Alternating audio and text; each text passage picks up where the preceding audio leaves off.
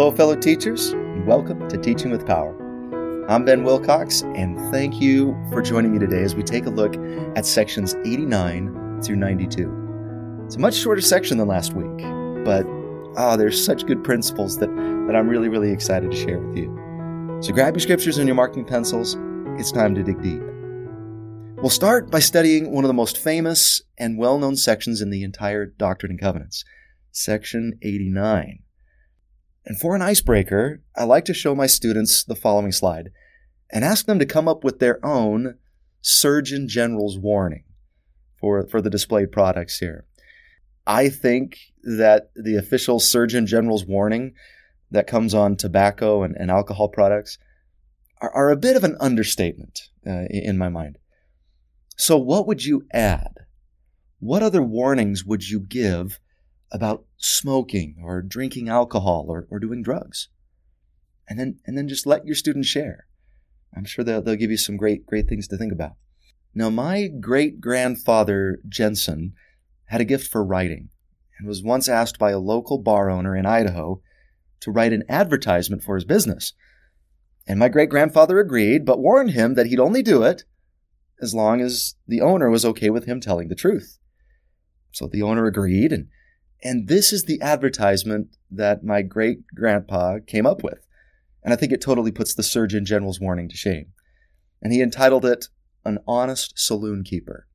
Here's how it goes Friends and neighbors, I'm grateful for past favors and having supplied my store with a fine lot of choice wines and liquors. Allow me to inform you that I shall continue to make drunkards, paupers, and beggars for the sober, industrious, respectable part of the community to support. My liquors will excite riot, robbery, and bloodshed. They will diminish your comforts, increase your expenses, and shorten your life. I shall continually recommend them to multiply fatal accidents and incurable diseases. They will deprive some of life, others of reason, many of character, and all of peace. They will make fathers, friends, wives, widows, children, orphans, and all poor.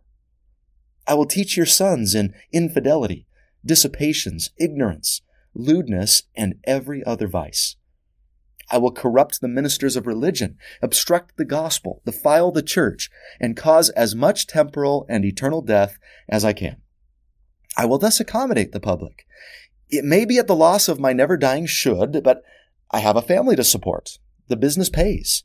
The public encourages it, and I have paid my license, and the traffic is lawful, and if I don't sell it, somebody else will. I know the Bible says, Thou shalt not kill, nor shall enter the kingdom of heaven, and I do not expect the drunkard to fare any better. But I want an easy living, and I have resolved to gather the wages of iniquity and fatten on the ruin of my species. I shall therefore carry on my business with every energy and do my best to diminish the wealth of the nation and endanger the safety of the state. As my business flourishes in proportion to your sexuality and ignorance, I will do my best to prevent moral and intellectual growth.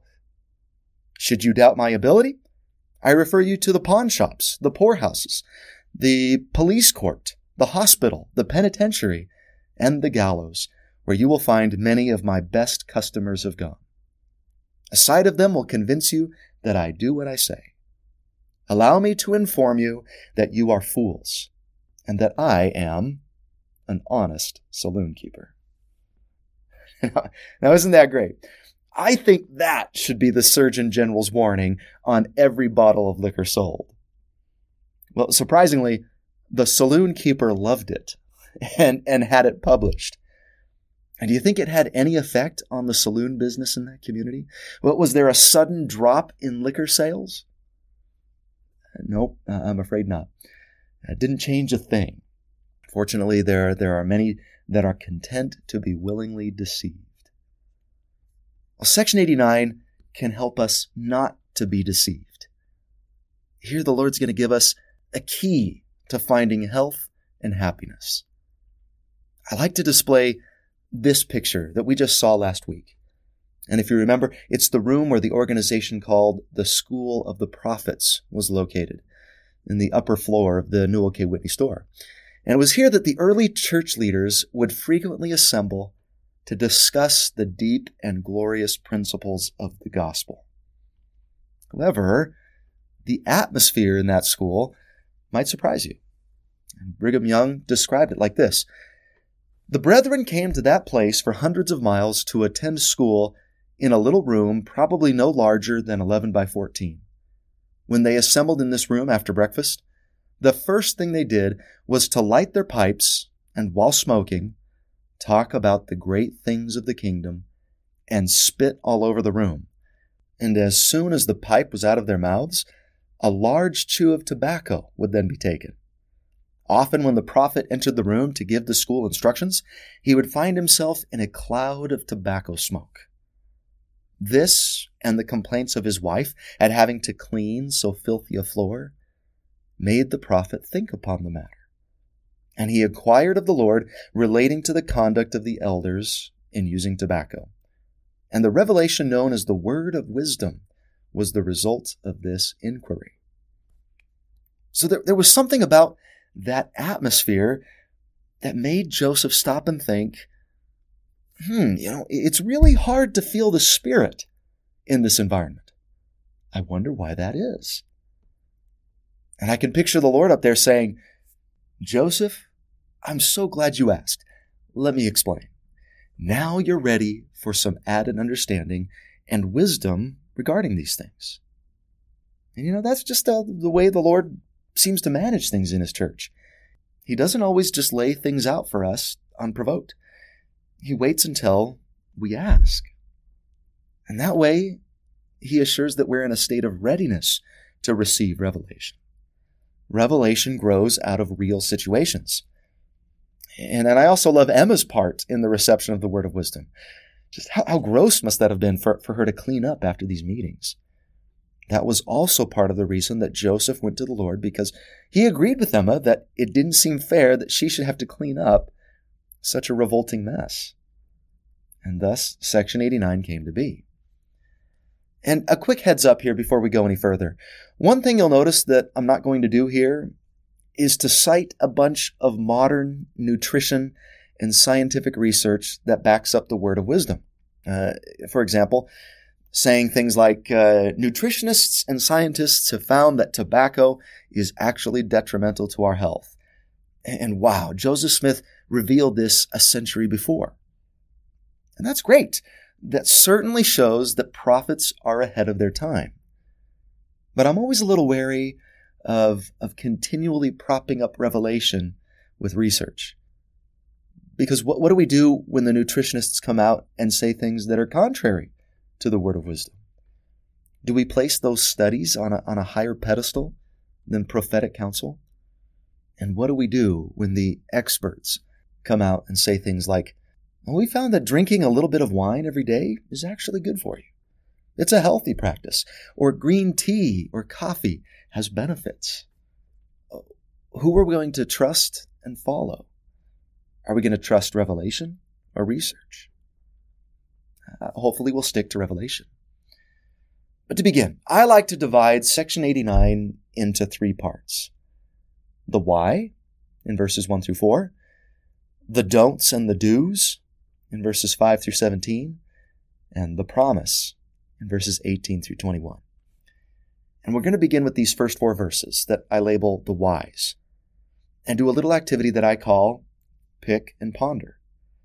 Ask your students to pick a phrase of their choice and ponder its importance in understanding the word of wisdom.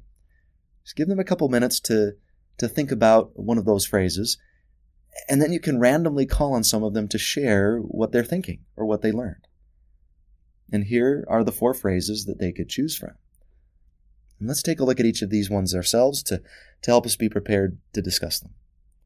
So from 89 2, to be sent greeting, not by commandment or constraint, but by revelation and the word of wisdom. So the word of wisdom was not originally given by commandment or constraint. And you might look at that and say, hold on, wait a second. I thought it was a commandment. You can't go to the temple if you're not living the word of wisdom. And this happens to be a great example of line upon line and the Lord's understanding and mercy. It was initially given as wise counsel from a prophet of God, not a constraining commandment. Now, why do you think he did that? Why give this revelation as wise counsel instead of a hard and fast commandment and a term of worthiness?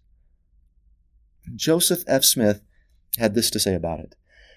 If the word of wisdom had been given as a commandment, it would have brought every man addicted to the use of these noxious things under condemnation. So the Lord was merciful and gave them a chance to overcome before he brought them under the law. Many of the early church members had already formed these addictive habits. And to suddenly drop that on everyone and bring them under condemnation would likely have caused some problems in the early church. And you know, the, the history of the development of the word of wisdom in the church is really a fascinating subject. Uh, Brigham Young does make a formal statement about it uh, and asks the general membership to commit to it in 1851. But it doesn't really become a term of temple worthiness until 1921 under Heber J. Grant. And you know, a lot of members really struggled with it. But I think the Lord had figured that by that time, church members had had ample opportunity to adjust. And keep in mind, though, that much of the word of wisdom still falls into that category. The commandment or constraint part applies to those things that are prohibited by the word of wisdom. But there's a whole lot more to this law than just the don'ts. And we're going to take a look at that as we, we go along. But our next phrase, verse 3 a principle with promise. The word of wisdom has a promise attached to it. There are specific blessings affixed to obedience to this counsel that he's going to give. I love the way that the Lord is introducing this. It's a great example of leading by persuasion, which is the first principle of righteous priesthood leadership. He's not introducing this as a commandment. He's not affixing punishment to it, but he's promising them a great blessing if they're willing to live it. And we'll be taking a closer look at that promise later in verses 18 through 21 also in 89 verse 3. It's adapted to the capacity of the weak and the weakest of all saints. So we learn that the word of wisdom is adapted to the capacity of the weak. Uh, it's a principle that should be able to be lived by even the weakest of saints. Now, why would he say that? I think it's because the body naturally rejects the things prohibited by the word of wisdom you almost have to train the body to become accustomed to them. The first time somebody smokes, from what I understand, is not a pleasant experience. Or drinking beer or alcohol at first. Even the weakest of individuals should know better and resist those things. And I agree. I really don't think that it's that hard to live that portion of the word of wisdom. If you've never tried those things and you've been taught to avoid them, there really isn't a lot of temptation involved. When I walk past a bar, I don't have to tell my wife to, to hold me back because I'm afraid I might run in and have a drink. There's really no part of me that desires it. And I know that we often pride ourselves as members of the church by the fact that we don't use these things. But really, if you've been raised in the church, this commandment shouldn't really give you a lot of trouble. Even the weakest saint should be able to live that part of the law. Now to the phrase in verse 4. It's one of the best phrases to help us explain why we have the word of wisdom. And I'd like to introduce that phrase with a little story. Uh, when I was first married, my wife and I decided to take a, a short cruise together. We, we saved up our money and took this trip. And at dinner on one of the nights, this waiter kept trying to push alcohol on us uh, pushing past our initial rejections and until I finally had to explain, sir, we don't want any alcohol. It's against our religion. Man, this guy was persistent. Not even that deterred him. His rebuttal was, well, what religion is that? Even Jesus drank wine. And that's when I very forcefully had to tell him to leave us alone. But his reason is an interesting argument. What do we say to that? Is it true? Did Jesus drink wine? Well, it seems that for years and years there's been a bit of a, a church myth that's been, I believe, innocently propagated and repeated so many times that we almost accept it as fact. And every year I have a student that brings it up as an explanation. And that is that what Jesus was drinking was just grape juice. And we say that because we have trouble with the thought of Jesus drinking anything with alcohol. Because good members of the church just don't do that. I'm afraid, though, that historically and even scripturally, that just doesn't make any sense. We have absolutely nothing to base that claim on. You've got many examples of people in the scriptures getting drunk from the wine that they're drinking. When Jesus turns the water to wine, the master of the feast makes a comment that clearly suggests that it's, it's alcoholic. So I'm afraid that, yes, Jesus drank real wine. Can we be okay with that? And how do we explain it? Why was it okay to drink an alcoholic beverage back then, but, but now it's not? Did God change his mind? No, I don't think that's the explanation at all. The Lord tells us why in verse 4. In consequence of evils and designs which do and will exist in the hearts of conspiring men in the last days. I have warned you and forewarned you by giving you this word of wisdom by revelation. So God didn't change his mind. The world has changed. Alcohol production, consumption, and abuse has reached an entirely different level in the last days. The word of wisdom was given in consequence of the circumstances of the last days.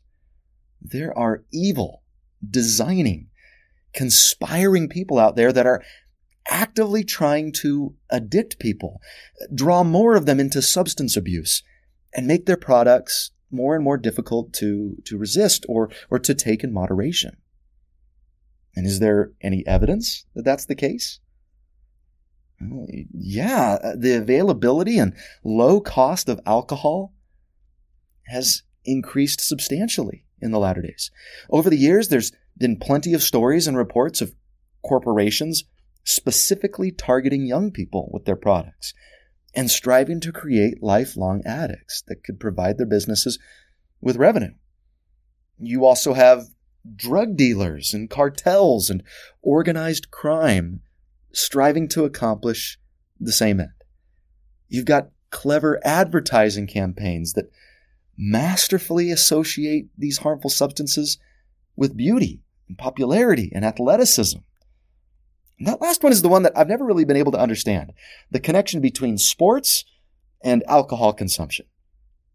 Are great athletes really able to perform at their highest level at the same time they're drinking alcohol or smoking or vaping or doing drugs? And maybe, I don't exactly know.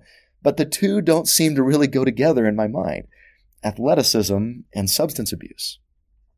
And also, I, I believe there's a great deal of other vices that, that go hand in hand with substance abuse partying, idleness, sexual indiscretion, negligence of family responsibilities, gambling, violence they too are often part of the package with these products. Times have changed, and they've made alcohol, tobacco, and other habit forming drugs a greater hazard to our health and well being than in any other previous time period. Because of these latter day issues, our Heavenly Father, in His love and concern, has given us this wisdom that it's just better for us to avoid these things altogether since it's gotten so bad. God didn't change his mind, the world changed.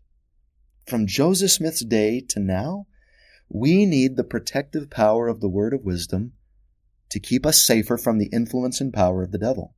There are just too many evil, designing, and conspiring people out there. Now, there is a principle as far as alcohol consumption is concerned that has never changed. Drunkenness has never been okay with our Heavenly Father. God loves agency, and an excess of alcohol or drugs begins to take away that agency. On my mission, I frequently ran into people that were drunk or high on drugs, and they had no idea what they were saying or doing. They had given up their agency to the substance, and they weren't capable of making informed decisions. That's why so many people that are under the influence end up making such foolish, dangerous, and even deadly decisions. They've yielded up their agency to the substance. And no wonder Satan has pushed these things so strongly. He hates agency. God wants us to always be in control. And that's always been taught in the scriptures.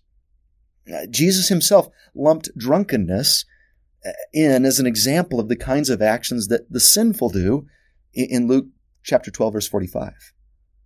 Moderation was the key back then.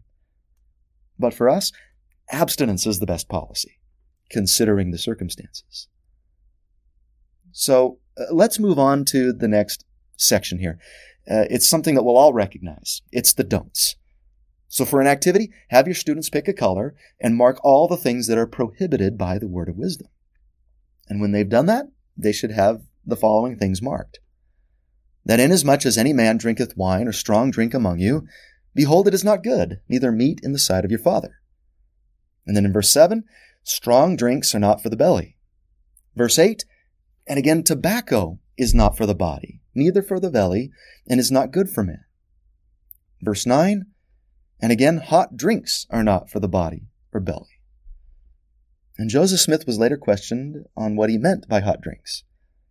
And this was what one man recalled him saying.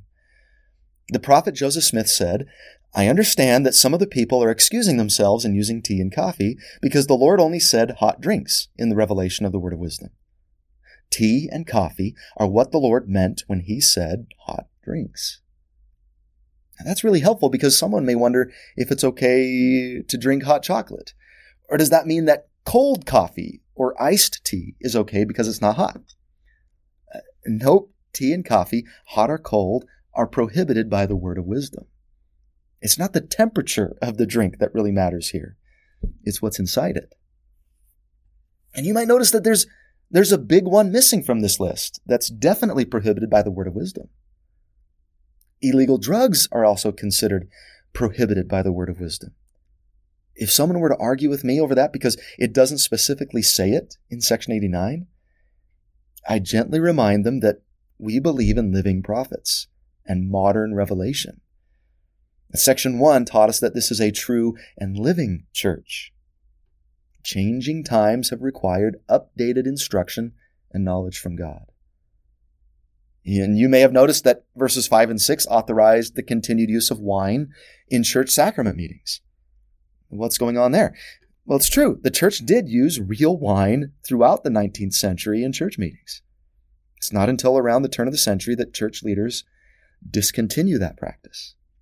And there have been more updates throughout the years. In fact, the church, even as recently as 2019, has released updated revelation concerning the word of wisdom. And one portion of that most recent statement said this In recent publications for church members, church leaders have clarified that several substances are prohibited by the word of wisdom, including vaping or e cigarettes, green tea, and coffee based products. They also have cautioned that substances such as marijuana and opioids should be used only for medicinal purposes as prescribed by a competent physician. So, no, not all truth regarding the Lord's laws of health is contained in section 89. The Lord reserves the right to give additional understanding as time and circumstances change.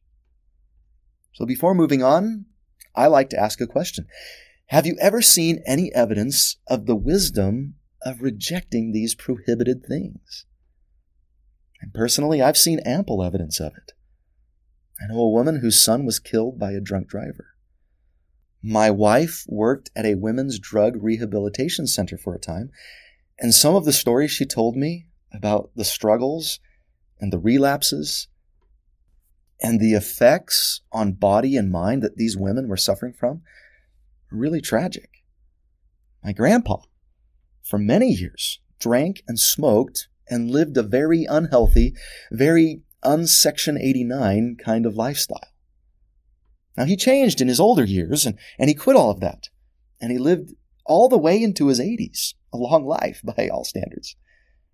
But you know, one of the reasons people are told not to do drugs or smoke or drink alcohol is because they might kill you.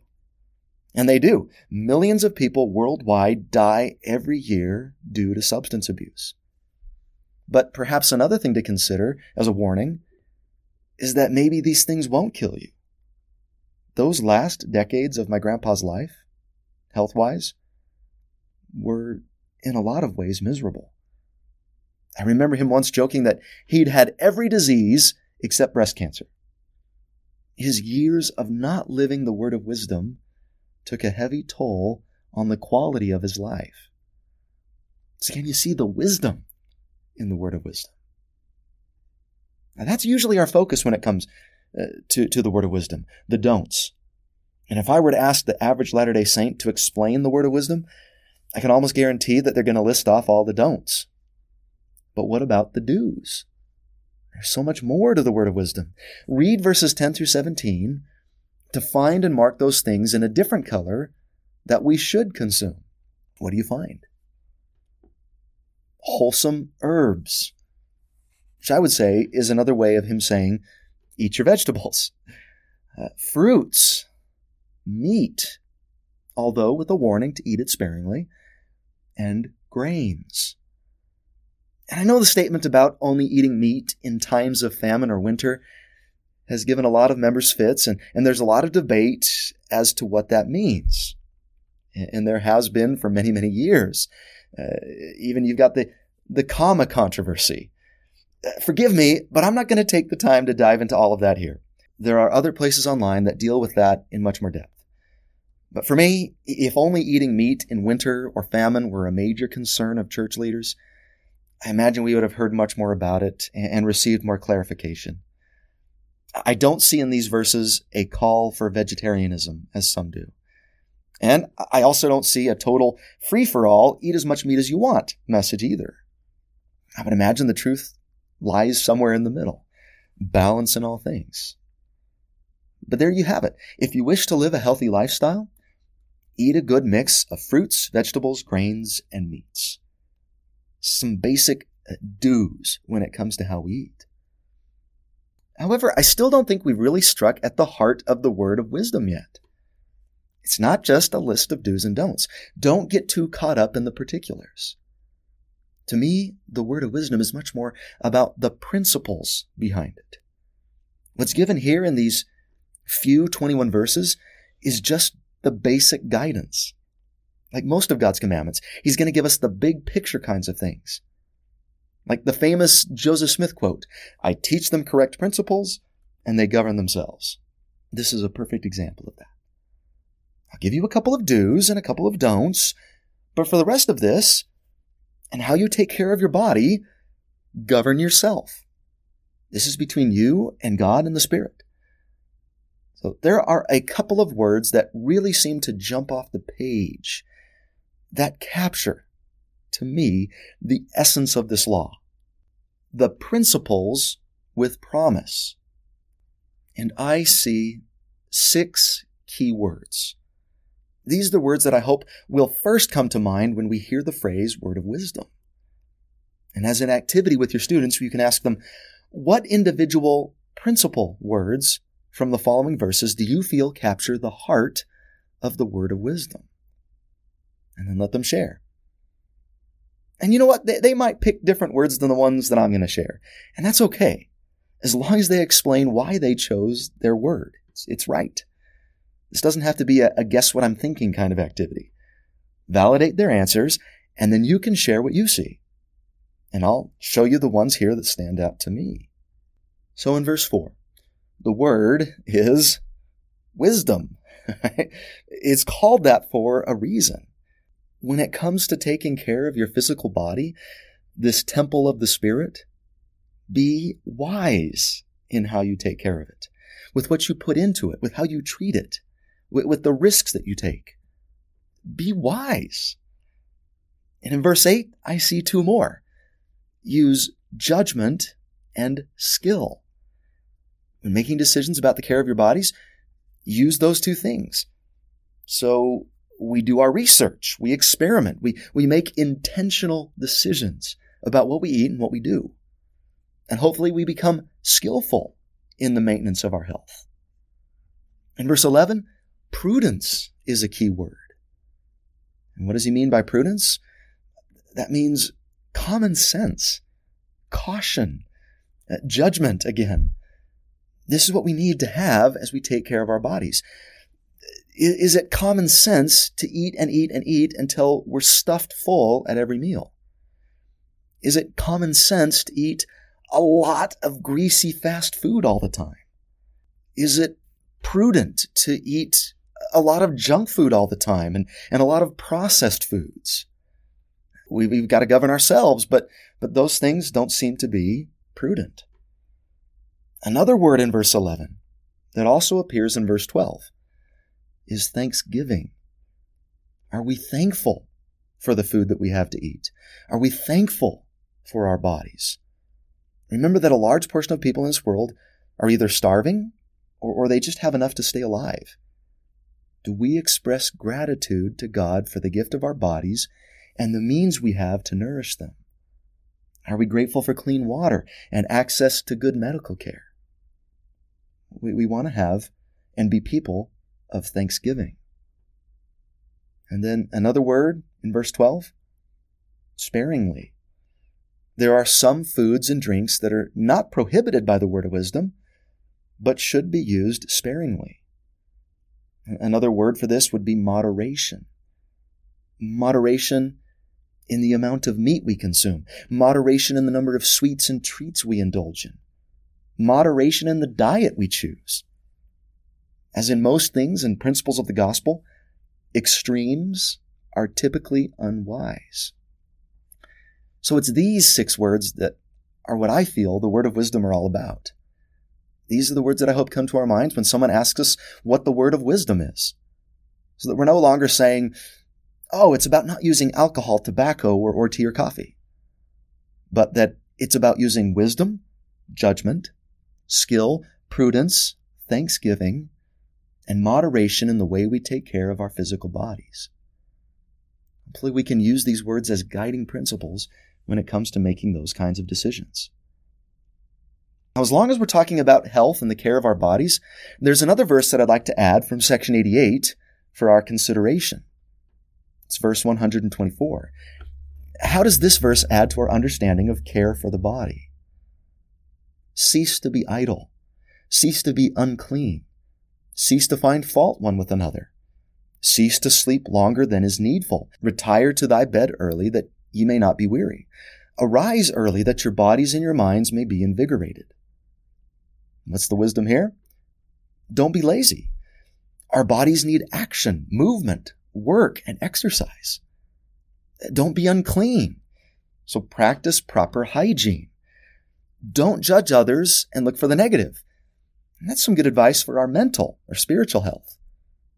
And then, very importantly, get enough sleep. Make sure that you're prudent with the amount of shut eye that you're getting. Oftentimes, problems with sleep can lead to problems with other things that are prohibited by Section 89.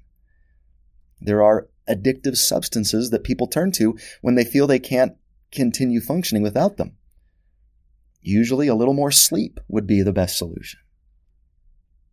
And now, the promise. Our final part of Section 89.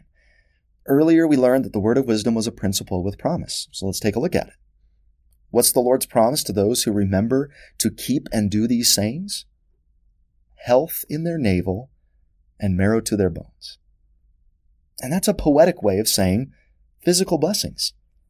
Health and strength are a part of the promise of keeping the word of wisdom. Maybe that's part of what the Lord meant back in section 84 in the oath and covenant of the priesthood by the renewal of our bodies. But what do you say to someone who lives the word of wisdom and then they get some terrible disease or they suffer some serious physical malady? A Good friend of mine just lost a sister to lung cancer. And this woman had never smoked a day in her life. How do we explain that? I don't think that the promise of the word of wisdom is that we will be invincible to all disease or injury, or that we're going to live forever. It's unrealistic. But if those things do come into our lives, at least we can rest easy knowing that it wasn't because of our poor choices. Life brought those things to us. but not our own carelessness. All I think verse 18 is getting at is that we will experience physical blessings for living the word of wisdom. Our bodies will have the best health and strength that they're capable of having. And I believe that's true. Our bodies will run better for us. We will feel better. We'll be happier if we live our lives guided by those principles.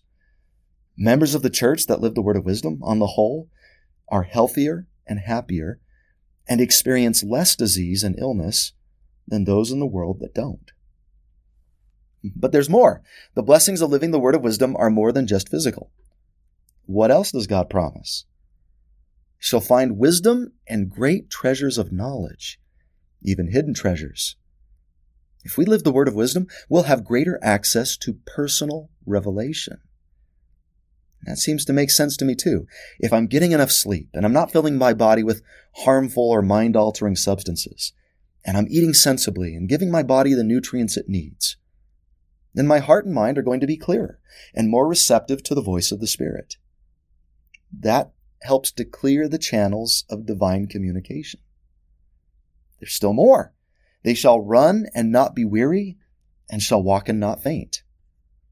I don't believe that that means that living the word of wisdom is guarantee that you can go out and run a marathon. I do feel there is a physical element to that promise that those who live the Lord's law of health, they're going to have more endurance, more stamina, more strength. But there's a spiritual aspect to that promise too. The scriptures often speak of the straight and narrow path of discipleship.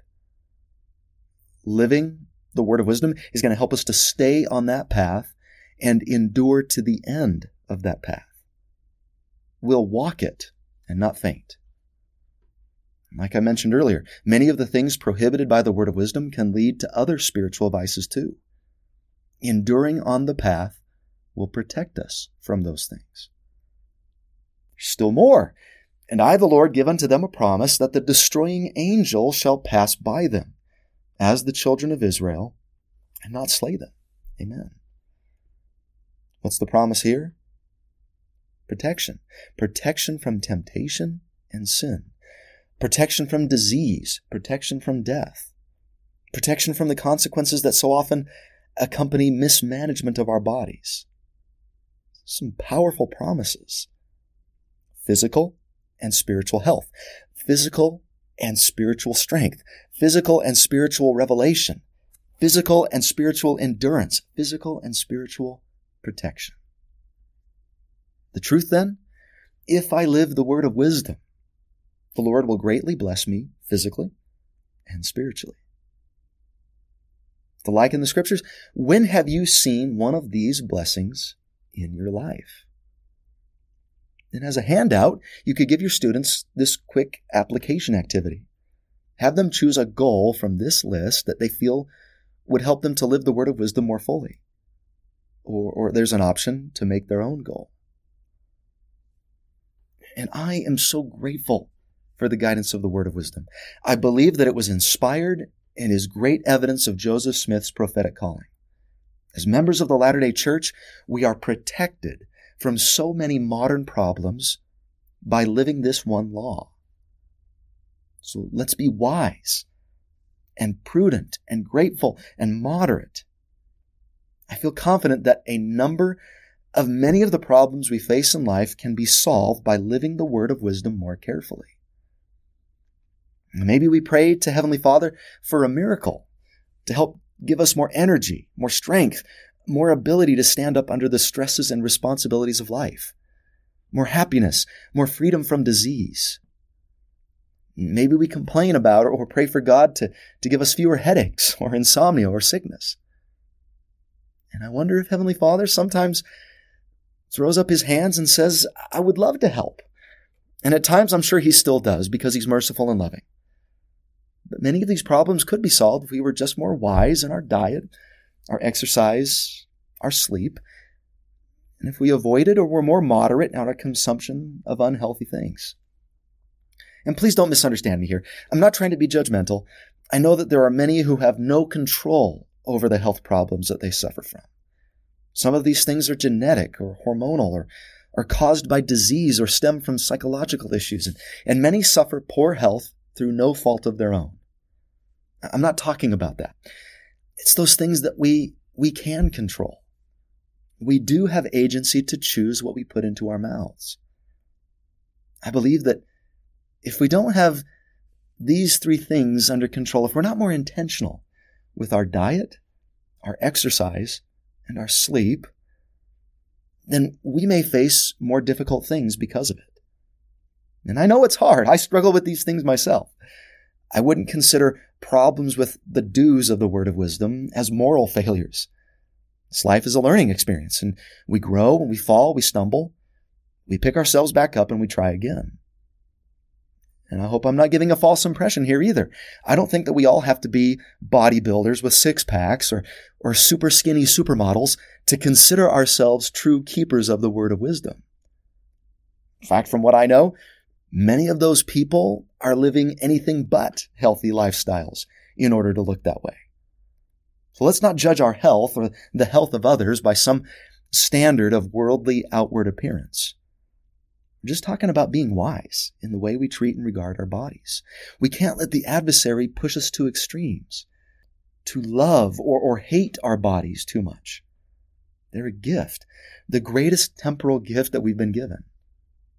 Hopefully, we see the wisdom in doing everything we can to maintain and use them wisely. With wisdom, judgment, skill, prudence, thanksgiving, and moderation. We are so fortunate as members of the church to have that direction. It's blessed my life immeasurably, and I know that it will bless yours as well.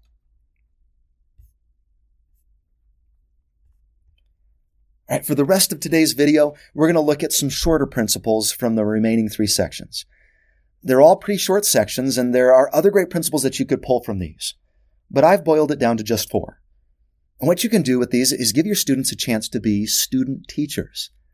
I found that this can be an edifying and educational experience for them.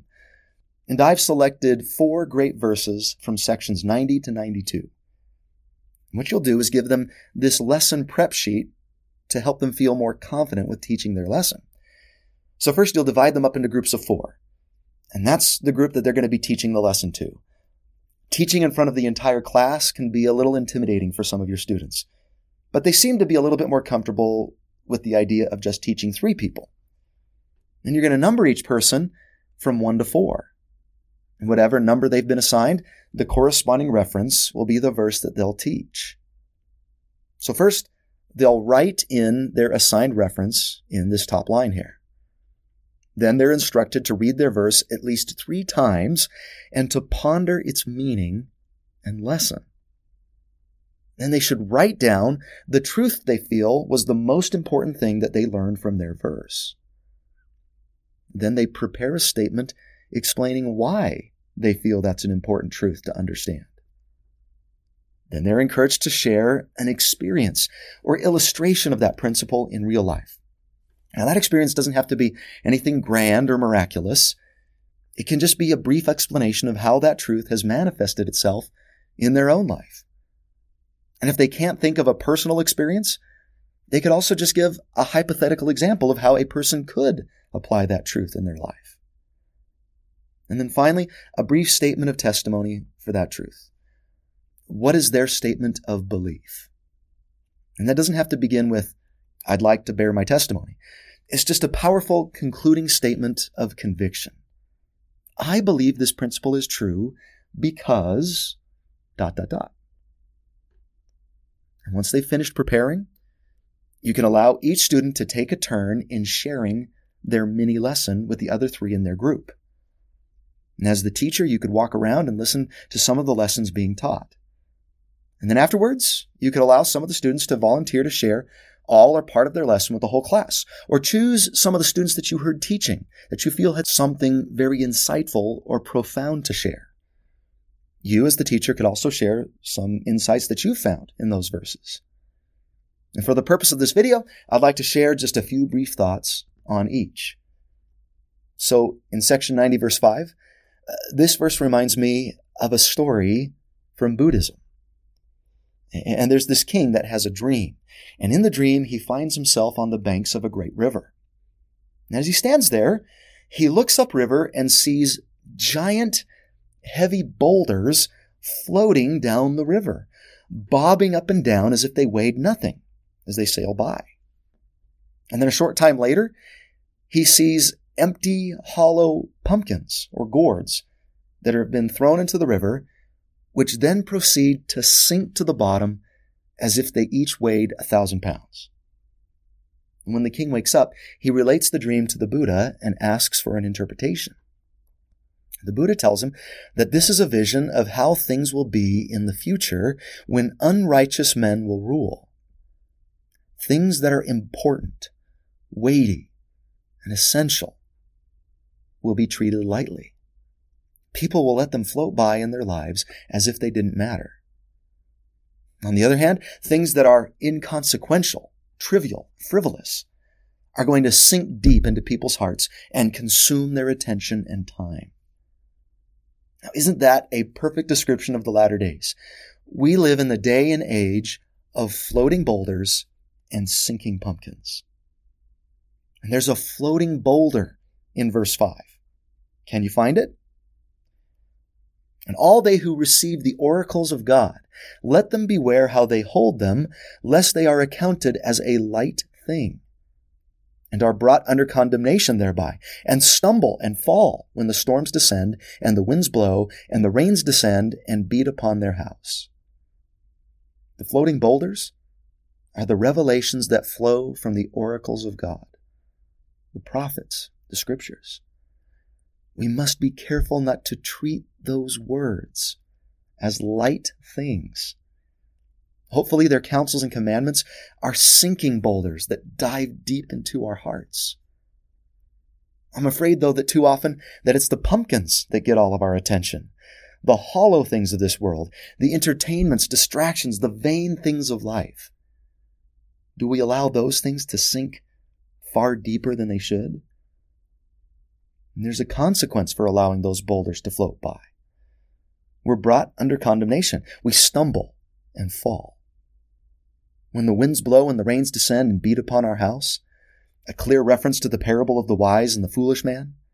You know the primary song. The wise man built his house upon the rock and the rains came a tumbling down. Well, now we know what it means to build your house upon the sand.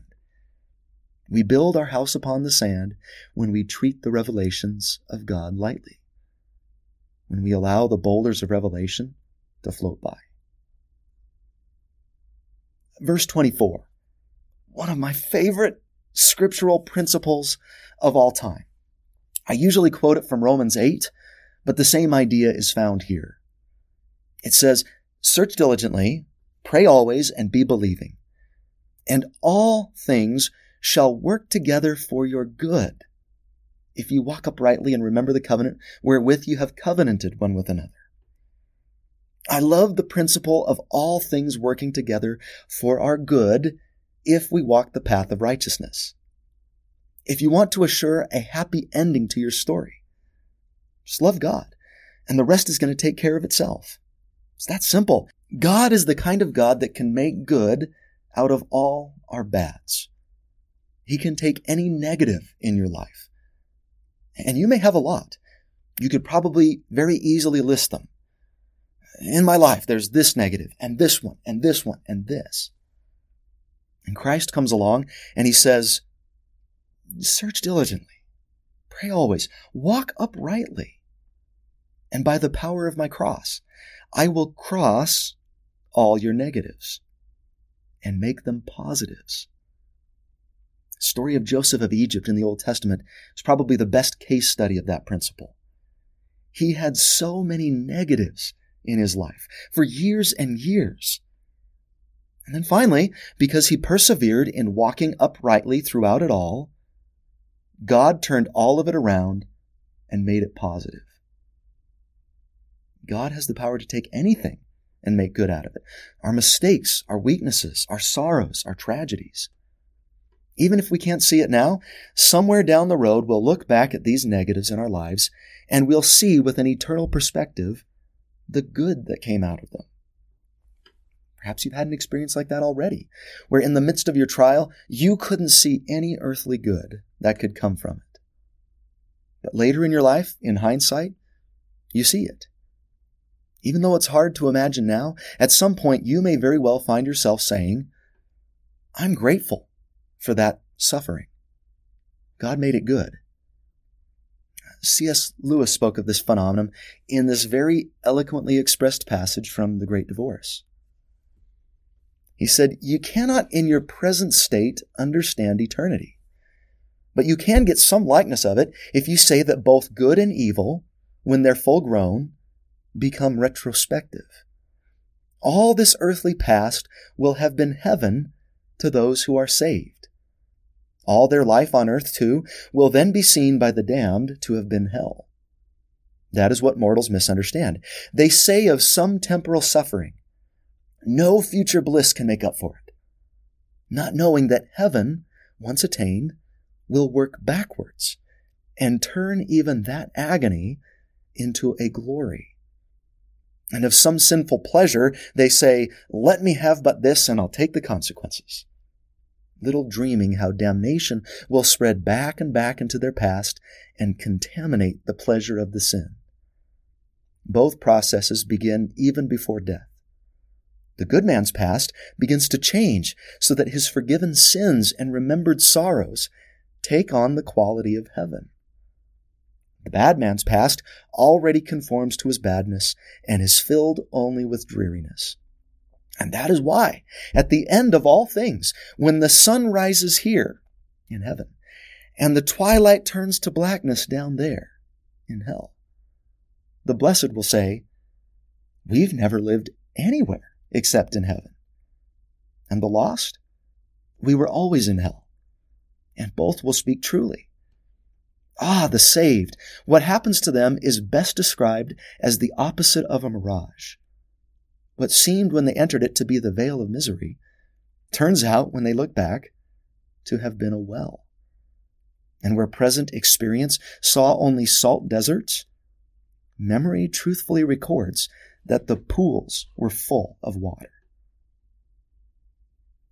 So, so remember, all things work together for good to those who walk uprightly and remember their covenants. That little statement right there in verse 24 is the kind of statement that can guide an individual for a lifetime and get them through almost anything. I know it's done that for me. Section 91, verse 5, and, and the entire section is fascinating. At first glance, it may not seem like much but it contains a truth that has the potential to really enrich your life. The section revolves around the translation of the Apocrypha. Now, if you don't know what the Apocrypha is, it's a collection of biblical writings that are of questionable authenticity. In other words, they're not really sure if they're truly prophetic writings. And here's a list of the books that you find in the Apocrypha. Now, it's usually included in Catholic Bibles, but not in Protestant ones. And the church has followed in the footsteps of the more Protestant tradition, and you won't find the Apocrypha in our Bibles. But I do have a copy of it, and I've read it before. And I usually like to show a, a copy to my students. And the Bible that Joseph was translating from during his inspired translation of the Bible did have the Apocrypha. So he wondered if it should be translated. Section 91 was the Lord's response. Now, I want you to listen to this section with more than just the Apocrypha in mind. The Lord is teaching us a principle about reading or watching or experiencing things that don't necessarily fall under the realm of Scripture or prophetic revelation. Here's what the Lord says Verily, thus saith the Lord unto you concerning the Apocrypha There are many things contained therein that are true, and it is mostly translated correctly. There are many things contained therein that are not true, which are interpolations by the hands of men. Verily I say unto you that it is not needful that the Apocrypha should be translated. Therefore, whoso readeth it, let him understand. For the Spirit manifesteth truth. And whoso is enlightened by the Spirit shall obtain benefit therefrom. And whoso receiveth not by the Spirit cannot be benefited. Therefore, it is not needful that it should be translated. Amen. That's an enlightening principle. Just like the Apocrypha, there are many things out there that have things in them that are true, and things that are in them that are not true and are interpolations by the hands of men. So, what do we do when we encounter such things? How about literature, poetry, other religions, uh, theater, or even movies? Is it possible to gain benefit from those sources too? Or can we only find truth and inspiration in revealed scripture? The answer is that yes, we can find benefit in those other places. But the key is to have the Spirit. If you are enlightened by the Spirit, you will obtain benefit therefrom. That's a comforting thought for me because I love literature and I love movies and I love learning about other religions. If you have the Spirit, you'll be able to pick out the things that are true in them and disregard those things that aren't. For example, I just shared a story from Buddhism a little earlier. It was a true principle taught from the scripture of another religion, but we benefited therefrom. Just like I feel that we can benefit from reading the Quran or the Upanishads or the Talmud. Now, there are going to be things in each of those sources that we can't accept and that aren't true. But the Spirit can help us to draw those things out. I found inspiration and truth in the writings of Shakespeare and the Bronte sisters and Mark Twain and Charles Dickens. I've also learned great truths from movies like To Kill a Mockingbird, The Man of La Mancha, or even Star Wars. The key is the Spirit. If we approach these things with a firm grasp and testimony of the restored gospel and cultivate the Spirit in our lives, then we can reach out and search through all the amazing things that have been created by the hands and minds of our fellow man. God is the inspiration behind all truth, and members of the church don't have a monopoly on it. He's spread that truth and inspiration throughout all cultures and religions and peoples. If we search with the Spirit, those things can enrich our lives and deepen our understandings. Now, one other quick idea for this section. If you want to give them just a little taste of apocryphal writings, perhaps one of my favorite stories from it is this little story from the book called Bel and the Dragon. And it's purportedly from the life of Daniel. It's found in verses 1 through 22, and before you read it to the class, you challenge them to see if they can figure out the mystery. There's a giant idol called Bel that the Babylonians worship. And the priests teach the people that Bel will only be pleased if they bring a large offering of food and wine to it every night. And every night the door is locked to the idol's chamber. But then, lo and behold, every morning when the doors are opened, all the food is gone and the wine's been drunk. Now, the king really believes in Bel because of this. But Daniel says that Bel is not a real god, that it's just a statue, which makes the king angry, and he demands proof of Daniel's assertion. And what Daniel does next is really fun. And I'll leave the rest of the story up to you. I think you'll like it.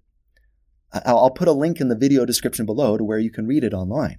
But this is just one example of a positive, uplifting story from the Apocrypha that you can obtain benefit from. The moral that it teaches is true. Well, 92 verse 2, our last one. It's only two verses long, section 92, and it's directed to Frederick G. Williams, a counselor to Joseph in the first first presidency. There's just one phrase that I'd like to point out to you here.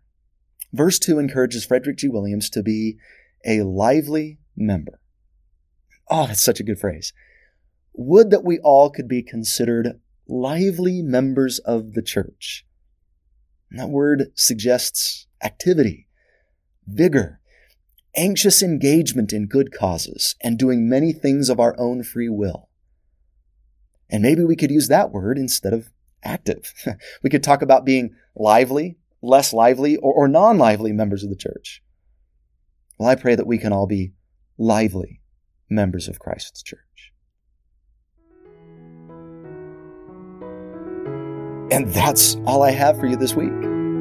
Thank you so much for joining me in the scriptures today. If you found the lesson helpful, please subscribe and like and make a comment. Share it with somebody that you feel it could help. If you would like the slide presentation or the handouts, or, or you'd like the lesson plan that the video is based on, go to teachingwithpower.com and you're going to find links to those resources. Thank you for watching. Get out there now and teach with power.